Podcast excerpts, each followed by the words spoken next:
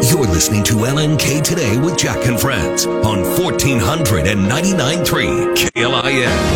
Well, as we uh, dig out from the mother of all snowstorms in Lincoln 2022, we uh, we continue to stay with you throughout the entire thing. The day we'll never forget, the day we got three quarters of an inch of snow on March 10th, 2022. We'll all remember where we were, and uh, including uh, Greg Sharp and a special guest today who's in studio with me. Good morning, Greg. How are you doing? Is LPS in school? Yeah, well, Did most have- of it is, yes. Okay. Well, doggone it. Obviously, not not quite all of it. You brought a uh, special guest with with you today. Uh, please introduce her. Yeah, for my the daughter, my daughter Taylor is here, Jack. I appreciate you guys letting her come in today. We, the Sharp family, we are the Cure family for the JDRF uh, banquet, the gala coming up up in Omaha on April the 2nd. It's called JDRF One Night Celebrating Champions, Accelerating Cures. And we're the Cure family because Taylor, two years ago, almost this very day, uh, was diagnosed with type 1 diabetes. And it changed her life, changed our life, obviously. And so we're here to talk a little bit about the gala So, this morning. Um, uh, Taylor, I, I would love uh, to to kind of just hear about this. People get an idea, and and Greg and, and Taylor, we were talking about at the beginning of the show two years ago on the equivalent Thursday Yep. was the day that. COVID went nuts. It was the night, the Fred Hoiberg game, the basketball game with the football player players playing. Creighton goes out and plays half of a basketball game, Stop. and then everything, boom, everything is called out. And you and your family were going through this at that time. Taylor, tell me about those those days for you and kind of what led up to it and what it was like for you. So it was just starting spring break, and my friend had invited me to go to Colorado. And so we went to Colorado, and we had been, we were going to Great Wolf Lodge, and we were going to have like a fun weekend and then come back. And I just didn't feel good at all. I wasn't eating. My throat was really dry. And like my friend's mom was like, why don't, why aren't you like wanting to go like play in the pool, go down the slides or anything? And she was texting my mom.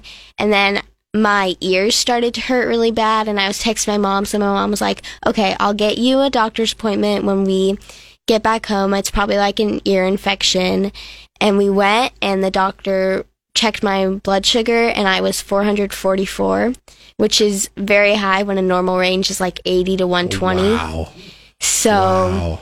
yeah, and then I just found out I was going to the hospital with no clue what was going to happen. Oh my goodness. What were you thinking at the time? I really hadn't known much about type 1 diabetes. I've known like a couple people who've had it, but I was like, I sure, like, I still wasn't sure what was like going to happen, what I was going to have to do to like keep myself healthy throughout that mm-hmm. time. So tell me about being in the hospital and, and what you did go through and what that was like for you.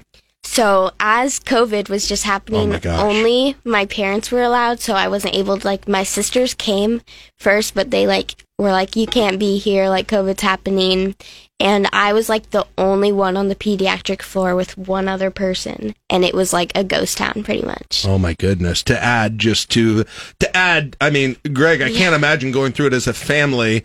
You've got this and then all of that in the background and watching what we didn't know at the time. Yeah. I mean, we I mean, it was it, it seemed like it, a catastrophe and to some degree one was a catastrophe was coming, but I can't imagine being a parent in that situation. Well, it was so unexpected because you know we, we knew Tater's very active. She's a competitive dancer, so she's doing all that. So it never crossed our mind that she was having problems, and that this obviously had been going on a while. It was not. And type one is never anything anybody has done. Type two can be more of a lifestyle problem. You know, maybe you're not eating properly or working out. But type Yes. one is it just it takes away your body's ability. Some kind of virus gets in your body, takes away your ability to to create insulin. So that's what she was going through. That's what we kept telling her. This isn't anything you've done. So she's learning how to give herself shots and blood pricks and doing all those type of things. So it was a it was a wild couple weeks. We're watching the news, listening to you guys. She's dealing with that. It was crazy. what uh, Taylor? What was kind of the learning curve then as you came out of this and realized what the realities were going to be for you going forward? So it was kind of hard because usually you like go to a doctor and you learn all this, but it was all virtual. So I was learning everything that I had to do over a computer at my house. But it was also kind of nice because I didn't have to go back to school like the week after and like have to figure out how to work with all of that. So I basically kind of had a year to like catch up with everything that I need to know before Mm-hmm. like going into the real world and going to school and back to dance and all of these other things that I do. What? So how, uh, how? What's your life look like differently now than it did two years ago today? It's it's pretty much the same. I just have to be more like like focused on like what's my blood sugar at like this time and like when do I need to take something so I don't go too low while I'm doing something at school or dancing. And Right. it's it can be kind of crazy, but Yeah, And diet, her food. She has to really watch what she what she eats. sure, sure. Uh, and how are you feeling now uh, after th- how this has gone? How's the last the last two years been with that? I feel honestly so much better. I feel like way healthier. I feel so much like like I feel more positive than I used to be. I was like really negative about it and now I'm just like, okay, I can do this. Like What would you say to kids who maybe are going through this um, the, the this type one stuff and and uh, maybe early on in this thing? What would you say to them if you give them any advice or just anything that they probably should know? I would just say like you're not alone. You're not the only one like that's going through this and that it will get better and it's really easy once you like have a positive like energy towards it. Yeah, absolutely. Um, Greg, as you went on through this, then as a parent going all these through these sorts of things, I'm sure it's not something you probably think a ton about until it impacts you directly. What did you, you know, and I know you're now you're now, as you mentioned, involved with with JDRF and those sorts of things. H- how did being a parent going through this situation sort of want you to um, move into to helping other people who are going through this? Well, if we had to kind of get through the guilt phase, because you know we go back and look at pictures of Taylor pre-diagnosis, we're like, "Gosh, she was so skinny," but her sisters were skinny, and so we didn't really think about. But you know, we, we, you kick yourself a little bit, like, how long did we let her go before we finally got this thing figured out? But JDRF is a wonderful organization to kind of give you some support, give you some hope that there's some things out there. And so w- uh, this is part of our mission right now is try to help educate some people and also raise awareness about this because we have made so many, JDRF has helped make so many medical advancements. I mean, she wears devices on her arms or her legs that monitor her her blood sugars every five minutes. She can give herself insulin without doing a shot by just pushing a button on a cell phone type device. And that's all because of JDRF and the money that they've been able to raise down through the years to, to advance this. And it's someday, Jack, we'll get a cure for this thing. I, I, I'm, I'm confident that the medical field will find a cure for this thing. So that's kind of our mission. That's kind of our family's mission to take this on for Taylor and help So her through fair her to life. say that thanks to JDRF and, and those sorts of things, this diagnosis and the the kind of what you're doing looks a whole lot different than what you and I Oh. probably remember when when people we knew that were going. through I always this. tell the story, Jack, that I had a roommate in college, and this was back in the 80s. He had type 1. And at that point in time, he never did blood pricks. He gave himself insulin once a day. She does it five, six, seven times a day. He would kind of guess, okay, this is what my day is going to be like. And then if he went and had a, a, a lemonade with us after work or after school one day, that could send him into kind of a shock type thing. And so I dealt with some of that with him the advances from that era to what Taylor's dealing with now is amazing, and it's so I'm so grateful for her, and hopefully before her life is over, we'll have a cure. Yeah, and so you use a, a device basically, like a like a, a, a phone or something like that, to do these things, to monitor and to even do the injections. Do you have Yeah. it with you? Um I do. Yeah, it looks just like a cell phone. She carries it with her, and then I can read her blood Mm-hmm. Oh, yeah. sugars. It they'll transmit it to, to me and her mom, and so we can ch- keep constantly be checking on where she is, and if, if it's high, we'll text her and go, "Hey, we need to do something." I bet early on you were you were. I mean, I know I'm a parent too. Early on though, you're you're looking at these things All the time. constantly monitoring and and probably thinking and, and worrying a little bit as well through the whole thing. No doubt. But it, I mean, again, great that you can do that. Great.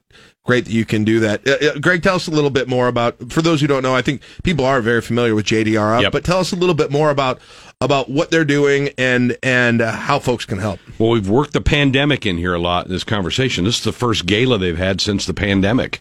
So they're really happy to be able to get this back. This year it's up in Omaha. It kind of rotates between Omaha and Lincoln. This year we'll be in Omaha.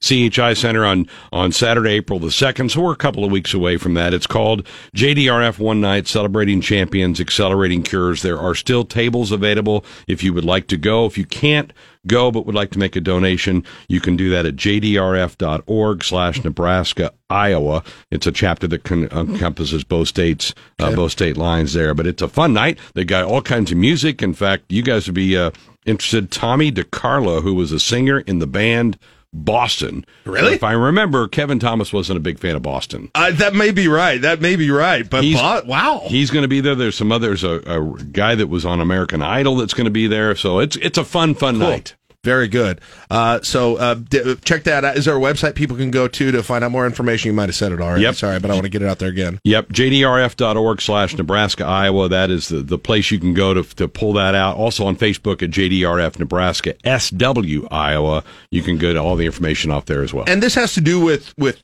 with treatments, with research, with Yep. with finding a f- cure. It, it's all of the. It's the current journey and the future journey, right? That they're thinking about. JDRF is the largest global funder of type 1 diabetes research. So that's all this money goes toward research projects and all the advancements in the technology that Taylor takes advantage of on a daily basis. And that's where they're headed with this thing. Taylor, a lot of kids would be kind of uh, bashful about doing something like this. You don't seem so. You're you're you're great at it. Well, why aren't Why aren't you? Why is this something you want to do? Just kind of talking about it. Um, I just think like I'm not as nervous sharing it because I know also a lot of people who have type 1 and they kind of are, so I kind of like step up to share that for not only me but for everyone else. That's too. awesome. That's so cool. You're really. I'm not going to say you're better than dad at radio, but I think your trajectory close. is uh is getting there. Uh, getting there. Wait, how fun is it to go to your dad uh, with your dad to the grocery store and everyone's like, "Hey, let's talk some football with him." How often does that happen to Pretty you? much every day, especially like at church too. It's like Huskers everywhere. And your teachers, Oh, right, yeah. bring it up too. Yeah, they they want to bring it up. Uh, yeah, my, my my daughter and you would probably bond. I'm at a little lower level than your dad, but my daughter and you would definitely be able to bond uh, over that whole situation. That's awesome. Uh, that's that's great. We're we're so glad you had uh, had. Uh, and are you back to back to dancing? And and how is that Yep. going? It's really fun. I've had lots of competitions and conventions already, and everything's been fine. So Cool. What type of dance do you do? pretty much. What's your what's your favorite? Okay, what's your favorite? Either like contemporary or lyrical. Very cool. All right. She very does tap. She does, yeah, she does it all. Yeah, Yeah. I've got I've got a daughter does that too. Um, G- Greg, just uh, just real quick, uh, some schedule some schedule changes in the Nebraska baseball line of things. Of course, another disappointing loss last night uh, w- with baseball. Now you get home for a while. Uh, You've got changing of opponents, you've got changing of schedule, and you got a lot of games. Uh, what's what's kind of possible here with this stretch for Nebraska baseball? It's gonna be a lot of a lot of baseball on KLIN here in the next ten days. I mean, we're gonna play Omaha up in Omaha on Sunday at three, back to Lincoln for the home opener Monday at one, and then here comes New Mexico State Tuesday night, Wednesday afternoon, then Texas A&M Corpus Christi Friday, Saturday, Sunday. So there's a lot of baseball coming, and the good news is, as you guys said, the Army we avoided Armageddon, so we should be fine to play at Haymarket Park on Monday. And the forecast next week looks great, sixties Yeah. and seventies should be a lot of fun to see. And this team needs to get it going, needs to find a way to to string a bunch of wins together. Boy, they could really use just kind of a big home winning streak here. after- Absolutely. I mean, that, that in the Kansas State thing looked like it was uh, again, once again, it was just a bad, you know, kind of a bad half inning, right? Three errors. Yeah. Three errors. Uh, the six runs K State scored, only two were earned, and so it was just a they kicked the ball around a little bit, which is just really, I know, driving the head coach crazy uh, with what he's seen, what he saw last night. And I, I really want to get get some time um, as we get closer to the spring game to get a little bit more in depth on spring football with you. But just kind of what are you hearing around the program right now? I know we've heard a bit, and Caleb's reported a bit on what some of the coaches and players have had to say. But I've just kind of heard about the general takeaways that you're getting close to the program. Good vibes. They're going to have a big scrimmage tomorrow, and then they break because spring breaks next week, so they'll stop for a week uh, after the scrimmage tomorrow. But I think they're really happy with Casey Thompson. In fact, a shameless plug here on Sports Nightly tonight here on 1400. We'll have a sit down with Casey Thompson. Oh, So really? forward to that. That'll be fascinating. First yeah. chance to really get Real- to hear a lot from him. do a deep dive into him, but I know the coaches are thrilled with what he's brought, not only with his play, but his leadership with this team. So I think they're really encouraged with things. There's some key components sitting out this spring, a couple of those offensive linemen that aren't able to go, which is hindering them a little bit. But knock on wood, there's some positive vibes around the team right now. Will you please tell Casey I apologize as an 11 year old for cheering in 1988 when his dad broke his leg? I would I like will. to. I'd like to repent for that. Yeah, I will. I will. I, I'm sure he's heard that sentiment. yeah, I'm sure he Husker has. Fans. There were a lot of Husker fans that were like 11 year old me who had a bit of bloodlust right at that how, moment. How crazy is it that Casey's dad was such a great quarterback at Oklahoma, and he goes to Texas, and now he's at Nebraska, But the two biggest do- rivals. Doing the rival tour here. It's, it's amazing. It's amazing. Well, great. You know what that means is he's eventually going to be a grad assistant at Colorado now. oh, jeez, full circle, huh? Yeah, exactly. Or Oklahoma State, right? Connect all the dots. Oh, very good. Well, uh, Taylor, thank you so much for doing this. You're you're so eloquent talking about it. Great example for kids. Uh, it was really a, a pleasure to meet you, and uh, best luck going forward. Glad to have you on again sometime if you continue to spread the word. All right. All right, thank you. And Greg, thank you for bringing her here. I appreciate guys. it. Thank you for Very the time. good. Appreciate it. We will. Uh, we'll talk to you again next week. All right. Sounds good. There you go, Greg Sharp. And here I am, uh, not only on Sports Nightly, 6 o'clock right here on KLIN, but of course, a lot of Husker baseball broadcast coming up, starting, as Greg said, on Sunday at Omaha, 2.30 pregame, 3 o'clock first pitch.